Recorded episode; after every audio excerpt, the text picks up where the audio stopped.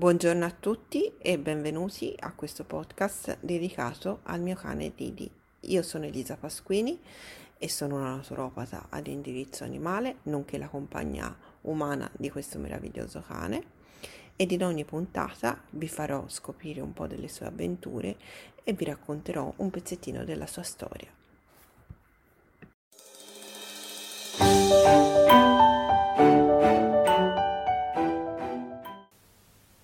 Ciao, io sono Didi e nella puntata di oggi ti racconto un po' di come io e la mia mamma ci siamo conosciuti e incontrati per davvero. Un giorno zia Marina è venuta a prendermi e ha preso sia me che Sara. Fuori c'era aspettarmi mamma. Io ho avuto un attimo di timore quando l'ho vista e sinceramente non capivo cosa volesse da me.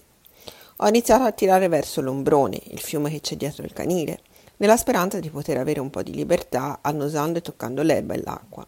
Abbiamo fatto una bella passeggiata noi quattro, anche se io ero molto teso. Mamma Lisa continuava a farmi delle domande, chiedendomi se le piacevo, se potevo sentirmi a suo agio con lei. Io sinceramente pensavo che fosse solo una gran rompiscatole, con tante domande inutili, ma lei ne fa sempre un sacco. Però da quel giorno ogni settimana veniva da me. Uscivamo e poi mi riportava in canile. Mi portava sempre qualche snack e cercava di coccolarmi. Un giorno però quando è arrivato da me in canile io non stavo molto bene. Mi avevano spostato di box e io ero molto agitato. Tanto che avevo trovato le mie dic- medicine e me le sono mangiate tutte. Purtroppo lei non lo sapeva e io non volevo proprio uscire perché stavo così male. Così mi sono incavolato tanto con lei perché non mi ascoltava. Da quel giorno io non sono più voluto uscire con lei e fare il giro dell'ombrone e tutto, quindi tutte le volte che veniva a prendermi passavamo le giornate al campino con lei che mi dava snack e mi faceva un sacco di coccole. Piano piano le cose sono andate meglio e io, non, e io quando vedevo mamma ero molto felice.